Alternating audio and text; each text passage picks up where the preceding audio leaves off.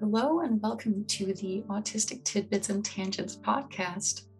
This is our first episode. My name is Maja Toudal. I'm an autistic psychologist, and this is Kara Dymond, my co host, and she's an autistic teacher.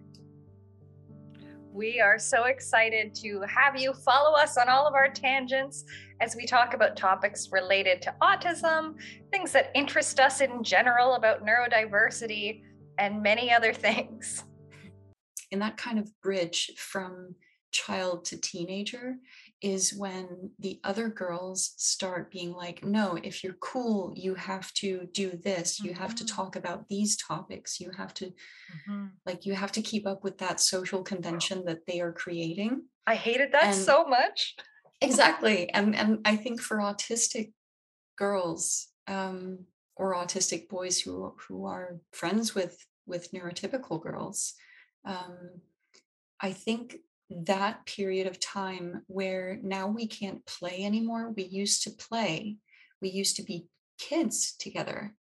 Um, that goes away. And, and I can't join you in those things because I don't have those interests yet. And when kids are going on social media, when they are eight, nine, ten years old, then that shift starts happening a lot earlier than it used to. That makes sense. I also think the the tendency to communicate directly, which is a, a, a common with all children in younger mm-hmm. childhood, where you can just say, "Are mm-hmm. you my mm-hmm. friend?" or yeah. Uh, "Do you want to play?" or "I really like you." You can get away with that when you're young, and then again, the expectations change uh, neurotypicals engage in much more subterfuge in their communication, if we can call it that. But we you, can. You hide, we definitely can.